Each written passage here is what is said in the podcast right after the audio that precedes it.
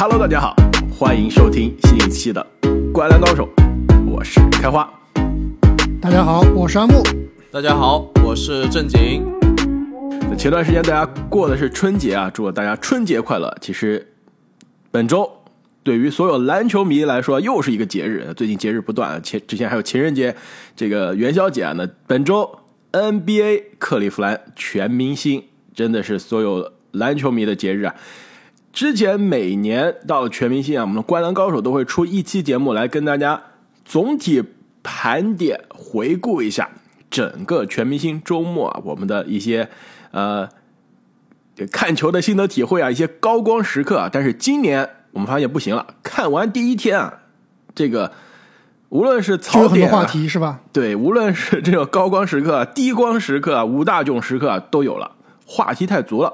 对，其实这期节目我们都可以改个名字了，今最佳新秀有力争夺者巴恩斯恐被下放发展联盟，是人性的缺失还是道德的沦丧？今魔术二年级明星后卫竟然在场上脱裤子，是吧？这种各种话题太足了，一天比赛看完我们决定不行了，三个人想一想，我们就抓紧给大家先把这个周五全明星之夜的这个新秀挑战赛以及这个新加的这个投篮的这个比赛官方名字到底叫什么？叫 Clutch Challenge， 中文翻译应该叫做关键时刻投篮挑战啊！关键时刻投篮，对，而且是援引历史上很多个有名的投篮。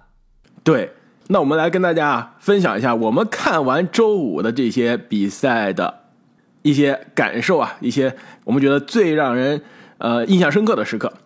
首先要不我们就从这个今年新加的这个关键时刻历史重温的投篮挑战来聊起啊。其实今年 NBA 新加的这个投篮啊，真的挺像我们平时在这个街头球场是吧，在学校操场里面投点是吧？对，投点。但是呢，投点的时候有的时候大家喜欢加戏啊，像我之前跟正经在我们家门口球投着就觉得哎呀这太简单了，我们就要给加戏。我知道正经喜欢麦迪啊，那时候投过后仰干嘛都要叫啊 ，Tracy McGrady 他都自己都要叫的。所以模仿明星的招牌动作投篮，这是我觉得我们所有的打篮球的朋友经常都会私底下偷比的。所以今年这个加的这个内容啊，就有点这种街头校园篮球的氛围，两位有没有这种感觉？但是我觉得有点遗憾，就是其实他们虽然说是模仿历史经典时刻啊，但他们的投篮姿势这个场景是不一样的，他们多半还是因为就画一个点在那定点投嘛，对吧？我觉得其实真正想要把这个玩的有意思啊，就是要模仿跟当时一模一样的场景，没错。有人来防守，而且呢，你勾手是至少要一样，对不对？对，姿势要一样。比如说雷阿伦那个，对吧？撤步然后底线的那个三分球，对吧？这个动作要做到位。比如说巴恩斯那个五大囧的地方，那你那个时候那个地方就应该用勾手投，对吧？包括雷吉米勒，对吧？你三分球你需要推开迈克尔乔丹，而且你需要这个垃圾化呀，对吧？这些都是很重要的。这明年 NBA 可以再这个加一下，而且今年呢，其实选的这几个，我觉得我突然想到啊，就如果明年再办类似的话，不光是球要投进啊，最后两个分要打两个分，一个是这个技术分，还有一个是表演分，对吧？你要学的跟当时像。对吧？没错，这我就想说的，像雷阿伦那一球就是啊，你总决赛绝杀进了之后的那种庆祝，是不是这个气势要有的？利拉德的 logo 三分，这个招招手，对吧？没有招招手，谁知道是你的 logo 绝杀呢？所以啊，联盟明年搞的时候啊，就需要像阿木所说啊，把这个技势比谁进得快，同时呢，有点像咱们现在冬奥会啊，这个花样滑冰，你是要有这个表现力的，对不对？那其实这个投篮挑战啊，队伍的名单出来之后，阿姆就说了，这哈利伯顿和贝恩这组简直是作弊，两个人都是投篮大神，太变态了。这两组合我觉得放到 NBA 里面都是应该是很难被击败的，尤其是哈利伯顿啊，在这个比赛中几乎是弹无虚发，拖着贝恩到了最后一个投篮点，让贝恩进了这个 logo 球，对吧？贝恩简单的一球没进，说我不习惯投简单的，但是到了 logo 当时主持人我就听了他说，这个点对于来说贝恩太近了，只能投那个远的。那其实贝恩和哈利伯顿这组啊，可以说是最后几乎是靠绝杀锁定了胜局，但是呢，能赢还是后面的有一组啊给面子，那就是我们的喜剧人啊 ，NBA 最新喜剧人斯科蒂·巴恩斯以及他的这个挑战的队友马克西的这一组。其实巴恩斯啊，当天在这个全明星新秀挑战他们队伍出场的时候，你们有看这个每个球队的介绍吗？就是他镜头会给每个球员，当时镜头给到巴恩斯的时候，巴恩斯就非常腼腆在那儿笑，就笑的有点像枸杞哥的笑，但是呢，枸杞哥的笑呢是那种天真的，这巴恩斯的笑感觉就是比天真还天真，就是那种非常非常单纯的小朋友的吧？对，很羞涩，很单纯。当时我看说这哥们儿，因为你平时看 NBA。看他感觉打球挺猛的，就第一次感觉在这种场合下看他，感觉比我想象中的要小很多啊，就是那种真完全是小朋友的感觉。他确实很年轻啊，对吧？没错。然后到了这个投篮挑战的时候呢，同样每一组的球员啊，这个镜头给了他们的时候，这巴恩斯抱了一下马克西，马克西还故意啊说：“哎呀，这就假装这个。”他抱得很恶心，还有擦一擦肩膀。然后你知道还有个插曲吗？就是他们俩在比赛前，巴恩斯是跟这个马克西说：“哎，我们拥抱一下吧，一起来冲击这个投篮冠军。”然后马克西说：“我不抱，我从来不抱的，这太娘了，太恶心了，是吧？”对，这个意思。然后最搞笑的是，他们投完了之后不是喜剧人了吗？然后马克西就主动找到巴恩斯说：“来，我们抱一个，抱一个。”这太尴尬了，只能抱一抱。而且呢，这个据说马克西当时说啊，开场的时候我们俩就是这个击个掌还是对个拳就行了。结果巴恩斯不行，说我必须要抱一抱你。从那个时候开始啊，这个喜剧人的人设就有了。那真正到了投篮啊，大家如果没看的话赶快看，这我觉得是印象中 NBA 全明星周末啊最喜剧的时刻之一了。之前我记得有过一年好像是欧文吧，新秀挑战赛把那个布兰登奈特晃倒了，是吧？把他这个一个运球把他晃倒在地上啊，这个当时也是大家觉得很难啊在全明星能进攻大众了。今年这个我估计已经是超越那个了，堪比当年保罗技巧挑战赛上篮不中啊，或者是那年鲨鱼还这个强吻麦迪的这个头顶。所以当时呢，这个斯科蒂·巴恩斯啊，就是魔术师的篮下勾手4个没勾中，然后马克西说不行，你这个太菜了，给我来勾。他应该是1球没勾中还是2球没勾中，因为当时转播这个马克西尝试的第一球是把这个镜头切到巴恩斯的表情上了，所以马克西第一球应该也是没中，但是呢转播这个电视上没看到啊。第2球马克西是没中，所以说两个人加一起6个上篮没中，篮下无人防守，这个水平，正经你是不是可以完爆他们了？轻轻松松，我还能勾手进呢。其实这个让我非常的，哎，我想我听一下两位的反应。我们之前在录之前没有聊过这个问题啊。两位，你们觉得为什么会发生这样？因为我觉得是很奇怪。巴恩斯他在猛龙的比赛，我还是看的比较多的。他其实是有一个小抛投、小勾手的这个姿势的。为什么篮下无人防守的情况下，毫无压力的情况下，连着4个不进了？你确定是毫无压力吗？我觉得压力贼大。对，像这种投篮点，其实我们平常投点啊，刚刚聊到也有，就是在篮筐底下那个，对，投不进直接打回原形，对，投不进直接降到学前班的那个点嘛，是吧？其实你是有心理压力的，而且这个点就完全跟你的这个心理素质有关，跟你投篮，而且这个点的投篮姿势跟平常的投篮姿势是完全不一样的。对，其实是那种有点像抛投的姿势，是吧？就这个力道，如果你确实心理素质不过硬的话，是比较难掌握。你看巴恩斯，他虽然4个球连投没进，但是花到弧顶，到这个就是巴克利的那球，对，弧顶那个中距离啊，一下就进了。没错，我觉得心理的这个因素真的是，这就是为什么，对吧？西蒙斯篮下上篮不敢上，对吧？你不投就不会有这种喜剧人的效果，但是结果还是被大家口诛笔伐了。就不知道西蒙斯在家看这个节目是不是心里面又本来觉得是哎轻轻松松的，终于换了球队了，在家很开心啊，看一个全明星休息休息，哪知道看到篮下上篮不中，心里的阴影又回来了。你这个戏太多了，我觉得心里最难受的应该是保罗·乔治，我都受伤不参加全明星赛了，都逃不过。被绝杀的那个点是不是？还要拿出来鞭尸是吧？对，我觉得心里难过的还有一个人啊，就是巴恩斯他本人啊。这巴恩斯在场下这个两个人这个非常囧了之后，马克西奇是感觉是更加成熟、更加大度了。一方面是这个2年级的球员了，很不一样啊。另一方面就是感觉他整个人的感觉还是比巴恩斯更加成熟一些。他就主动首先跟巴恩斯拥抱，更加放松一些。他说：“哎，巴恩斯是比较囧。”他说 ：“It's okay, it's okay， 没事的，没事的，就是搞笑嘛，本来就是给大家增添娱乐效果的一个节目。”他还说：“我们会增加很多 followers， 就是我们会有很多人关注我们，是个好事儿。”没错，据说巴恩斯那个球都已经上了推特热搜了。当天，对，还说我们明天啊肯定会上五大囧。然后巴恩斯就他明天他在场下坐在观众席坐在这个替补席上，然后镜头还扫到他们这个巴恩斯听到这之后立刻掩面，就觉得非常的尴尬。所以啊，我觉得还有难过的是巴恩斯啊，你知道为什么吗？周六巴恩斯还要出场技巧挑战赛，我们来猜一猜他的第一个上篮是进还是不进？我估计他都不敢上篮了，直接扣了。没错啊，不知道巴恩斯啊这小伙子一个晚上之后啊，首先多了多少粉丝，另外就是能不能把心态调整回来啊？周六晚上我们还要看他在篮下的这个挑战。另外最后讲一下这个就关键投篮挑战啊，我觉得最遗憾的都不是巴恩斯啊，最遗憾的是本来有一位发展联盟的球员可以参加的，最后临时因伤当天缺阵了，我觉得这是最大的可惜。两位觉得是不是？没错，这是多好的一个曝光的场景啊，是不是？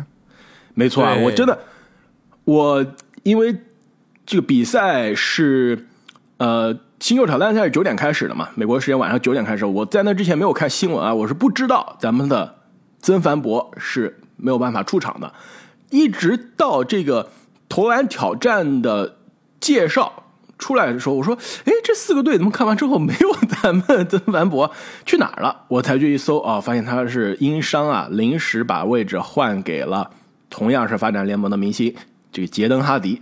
其实我觉得真的是非常的遗憾啊，多久了没有看到咱们这个华人咱们这个中国球员在全明星舞台，无论是周五周六还是周日啊，很久没有看到。上一位在全明星赛出战的这个华人球员好像也是周五混的，好像不是不怎么样，是不是？对对，也是周五是吧？是周五的名人挑战，只是对对对。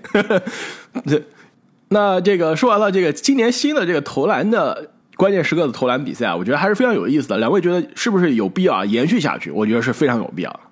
对，我觉得有必要延续，而且有必要改一下规则。就像我们刚刚所说啊，你把这个表演要演出来，对吧？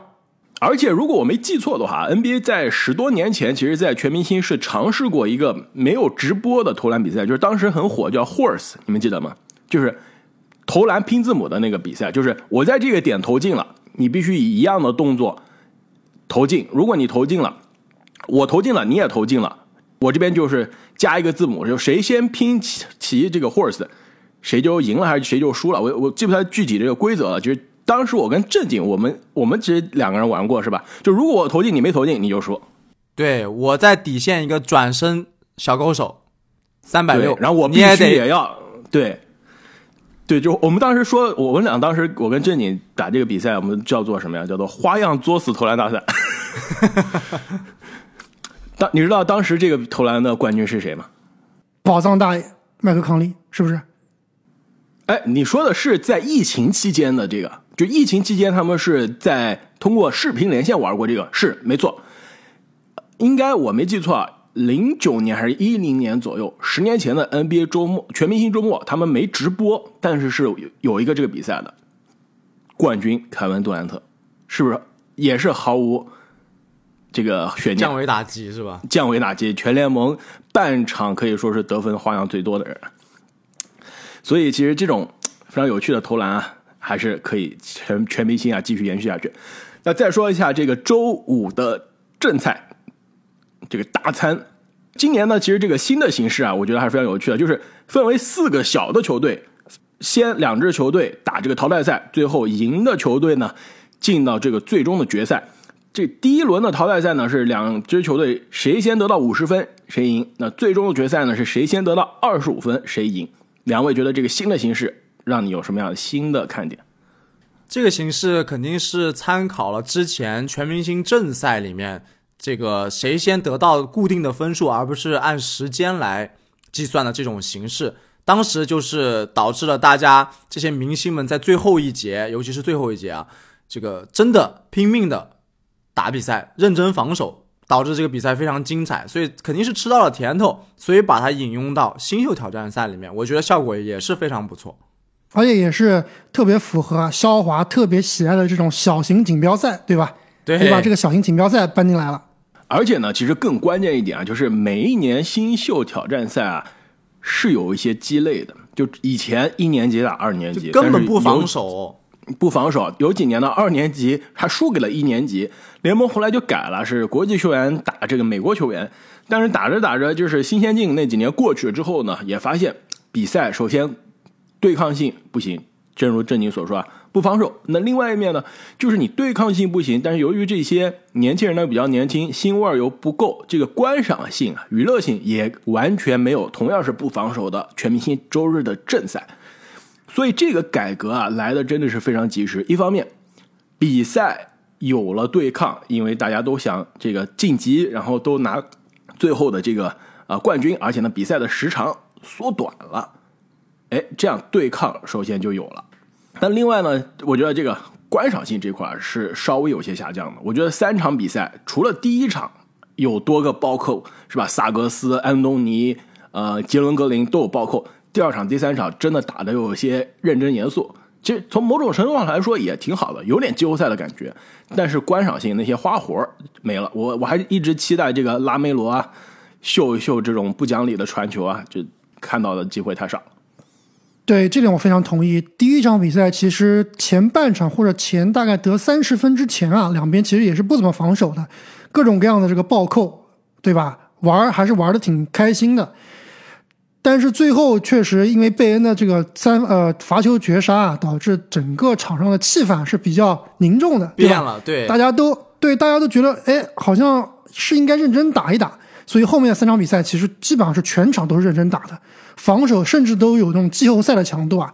这个特别年轻人，对吧？气势也比较盛，防守防起来也是比较的，动作也比较大，确实强度很大，但是观赏性啊确实有点大打折扣了。我觉得最终全明星赛，特别是这种新秀挑战赛啊，我觉得还是要综合观赏性、表演性以及这个竞技性、对抗性的。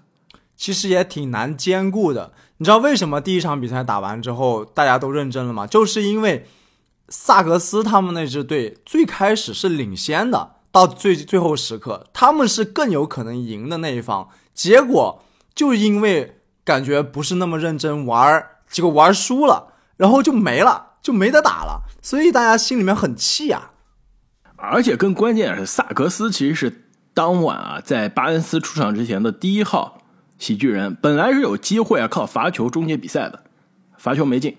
接下来其实他们队还有机会，是谁三分出手是吧？被杰伦格林被盖了，杰伦格林盖了，对，被塞利克贝盖了，又没机会了，才给贝恩啊有机会是靠罚球绝杀的。到第二场很明显，第二场两支球队看到第一场打得这么焦灼，一上来就感觉是季后赛的风格了，打的都是非常实用的，底角三分球是吧？空位三分球，杰森麦克丹尼尔斯投了3个，然后都是打得非常合理。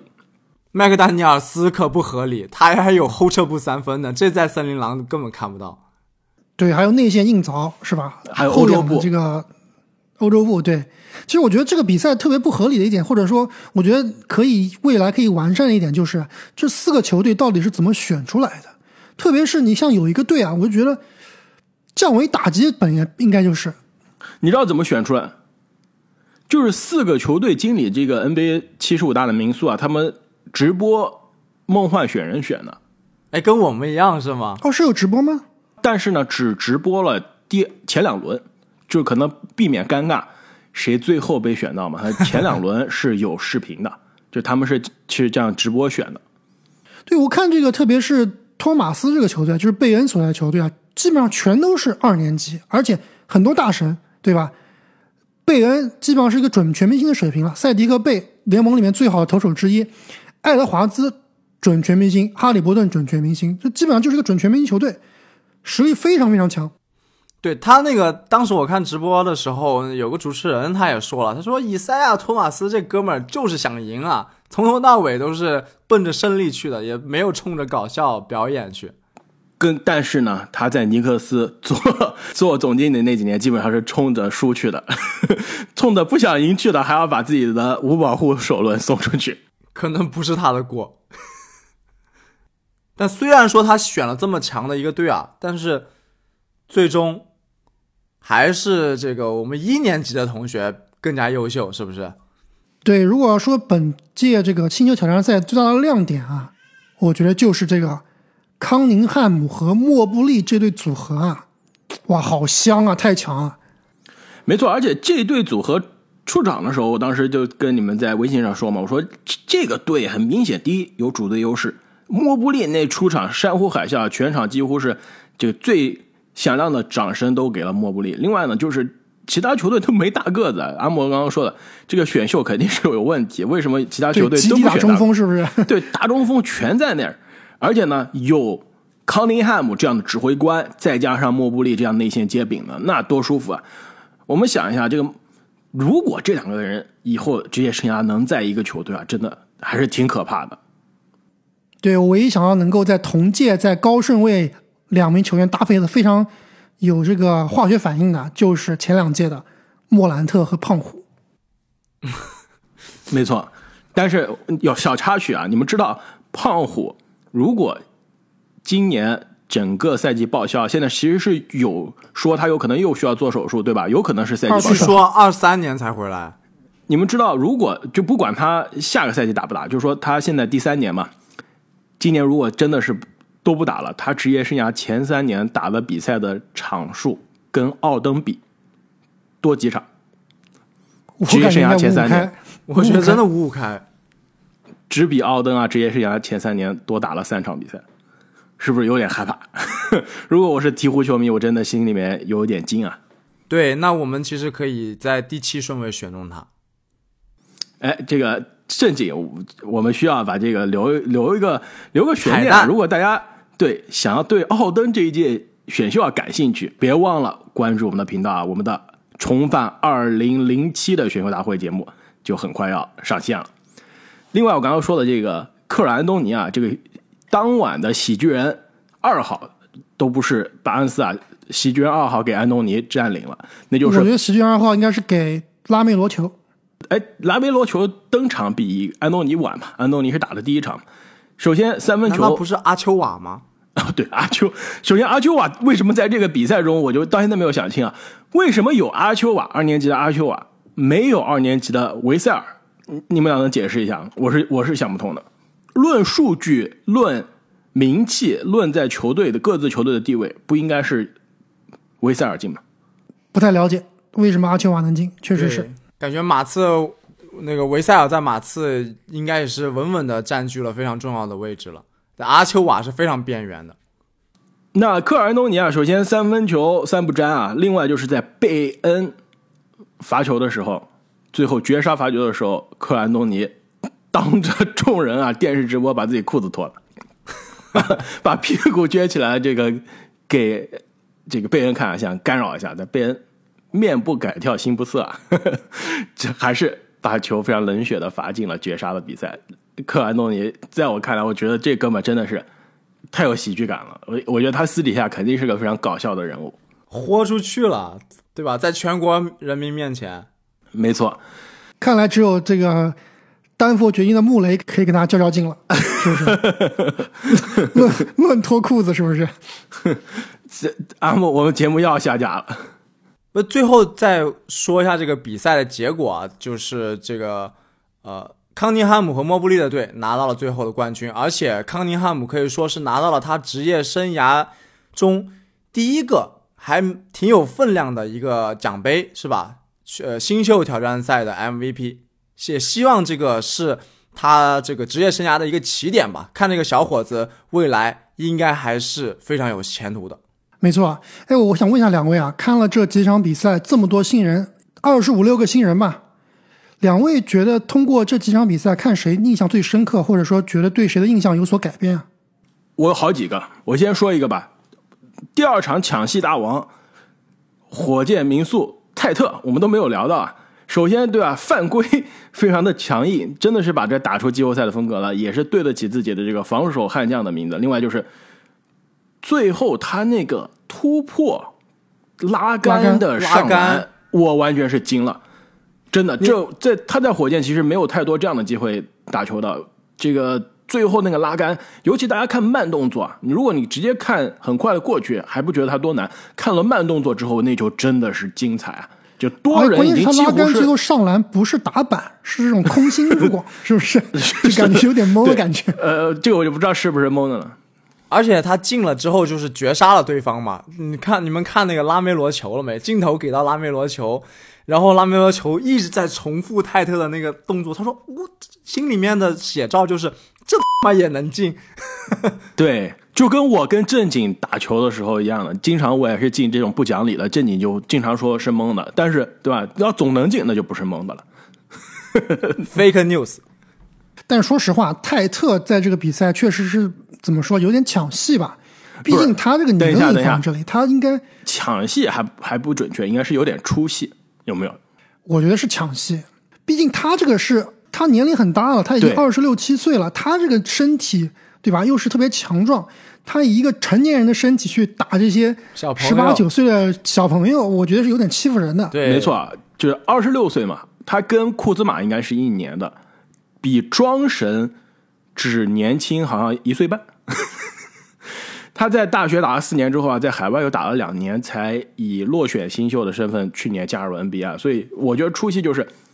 他有一点跟这个场上的那些1、2年级，甚至还有好几位没有进入到 NBA 的，在发展联盟的这些小朋友比，那真的是大太多了，经验也太足了。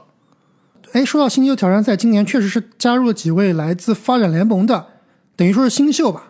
开花，我知道你是这个研究球星感比较深啊，而且特别喜欢关注这种未来新星。这几名这个 G League 的球员有没有什么特别有意思，或者说你未来比较看好的？首先我说一下，我是特别不看好这个 Handy， 是吧？叫中文叫什么？哈迪，这哥们真的是又抢戏又菜，是不是？又菜又爱玩。阿木啊，你都不知道他的模板是谁，你就开始说他菜了。我告诉你，他的这个我刚刚重新确认一下，这个美国有选秀的这些媒体啊。给他了一个模板，如果告诉你，那你肯定说他这太菜了。你知道他的模板是谁吗？这个媒体给他的这个模板，我其实是有些不同意的。我看他打球有点像迪昂维特斯。不，如果真的是这样的话，你肯定会说这个模板非常好嘛，对吧？有媒体啊，给杰登哈迪的模板是莫兰特。这个是纯属搞笑了。阿木，你刚刚说还有哪些球员让你觉得印象比较深刻，或者说让你眼前一亮、有新的看法的？肯定不是泰特吧？其实我最惊喜的2名球员，一个是刚我们聊到的这个康宁汉姆，确实很稳定，打球很清楚，作为持球大核啊，虽然说不像我们之前说的这个身体素质好啊，或者说身高臂展很占优势，但是头脑很冷静，对吧？运球、投篮都很扎实，我觉得这个球员是。地板是非常非常稳的。另外一名球员就是这个哈利伯顿了。我觉得哈利伯顿，我要是打 NBA 啊，我最想就要找哈利伯顿这样球员做队友，又能防守，这个持球以后啊又不抢气，又会助攻，非常非常稳健的一个球员。虽然投篮姿势有点丑，对吧？但是作为一个球队的基石啊，我觉得他甚至是有可能会发展成像比如说纳什啊、基德这样的这种后场发动机的。哎，还有一位，其实我记得我们看比赛的时候你也提到了，就是这个约什吉迪，对吧？最近也是非常年轻啊，连续3场比赛在常规赛拿下了3双，而且呢是成为了 NBA 历史上拿到3双第1年轻、第2年轻、第3年轻、第4年轻的球员。其实准确说是前4年轻的3双啊都被他包揽了。那在这个新秀挑战赛呢，其实他也是展现出了非常全面的这一面嘛。这个比赛第1场应该是9个篮板、6个助攻啊，非常的全面。而且阿木当时看比赛的时候是怎么说来着？这哥们太大了，长得就整个就是康宁汉姆想要长成的样子。别理查，是吧？当时他连续拿下3双之后啊，我看网友在网上评论，我觉得特别有意思。他们说当时这个吉迪不是在选秀大会上其实挺不被大家看好嘛，我当时其实也是属于不看好了之一。当时就有个网友说，即使雷霆的总经理在选秀大会上选了个女生，我都觉得他能打出来挺逗的，就雷霆出品，这个3双也有了，好像这个未来的这个3少后继也有人了，是不是？我看了一下，这个吉迪的官方身高啊是2.03米，康尼汉姆的官方身高啊是1.98米，我怎么觉得这两个人差好多呢？在场上的观感，我感觉吉迪跟巴恩斯差不多高。对，在场上的观感，真的吉迪可能是进入联盟之后长个子啊，绝对应该是比2.03米的这个个子啊还要稍微高一些，也有可能是他们的这个球队啊，这个新秀的这个挑战的球队，这没有其他大个子啊，基地很多时候是真的作为一个内线在用啊，看上去比场上其他队友啊高了一头。那么关于 NBA 啊非常精彩、非常有喜剧效果的周5全明星就跟大家聊到这里了。那周6的扣篮大赛、三分大赛、技巧挑战赛应该会更加精彩，我相信有科尔安东尼这个喜剧人重新出场，有巴恩斯这个喜剧人出场，还有字母3兄弟啊，这个也是3个喜剧人。我觉得周6的比赛啊肯定会更加充满喜剧的效果。哎，最后我想让两位预测一下，今年的扣篮王是谁？今年的三分王是谁？扣篮王，我觉得啊，杰伦格林应该是这4个人中啊，扣篮的花样性、舒展性、观赏性应该是最好的，我觉得应该是杰伦格林。你要说是在比赛中谁扣篮可能更加精彩，进10加球，我觉得是脱贫。脱贫是那种就是比赛内扣篮、隔扣啊、花样扣篮很好，但是呢，毕竟个子太高了，在这种无防守球员衬托的情况下，花样扣篮还是吃亏的。所以我觉得个子比较小，但是身体爆炸的格林应该是我的第一人选。对，其实这点我也比较同意啊。就看一下这个名单，安德森呢可能过于朴实了。正经，你不选安德森，你对得起勇士球迷的这身份吗？还是过于朴实了，对吧？脱贫确实身高太高，这个很难说他能这个做出特别舒展美观的动作，但是他的暴力性应该是在的。那安东尼其实是一个很有力的挑战者，但是我觉得他限于身高，在空中的这个时间啊，或者是说这些创意啊，可能会受到限制，所以还是比较看好杰伦格林。那三分王呢？哎，阿木，你还没有说你的选项呢，也是我的选择肯定是，对不对？我和正经最爱的陶平啊，再信他一年，去年萎了，今年一定会雄起的。没有几年就要27、28岁了，真的快了。三分王，你们来先说，因为我作弊了。我这个你在问我这之前，我其实已经去看过拉斯维加斯的这个市场的预计了，所以你们俩不作弊，你们俩先说。我选贝恩。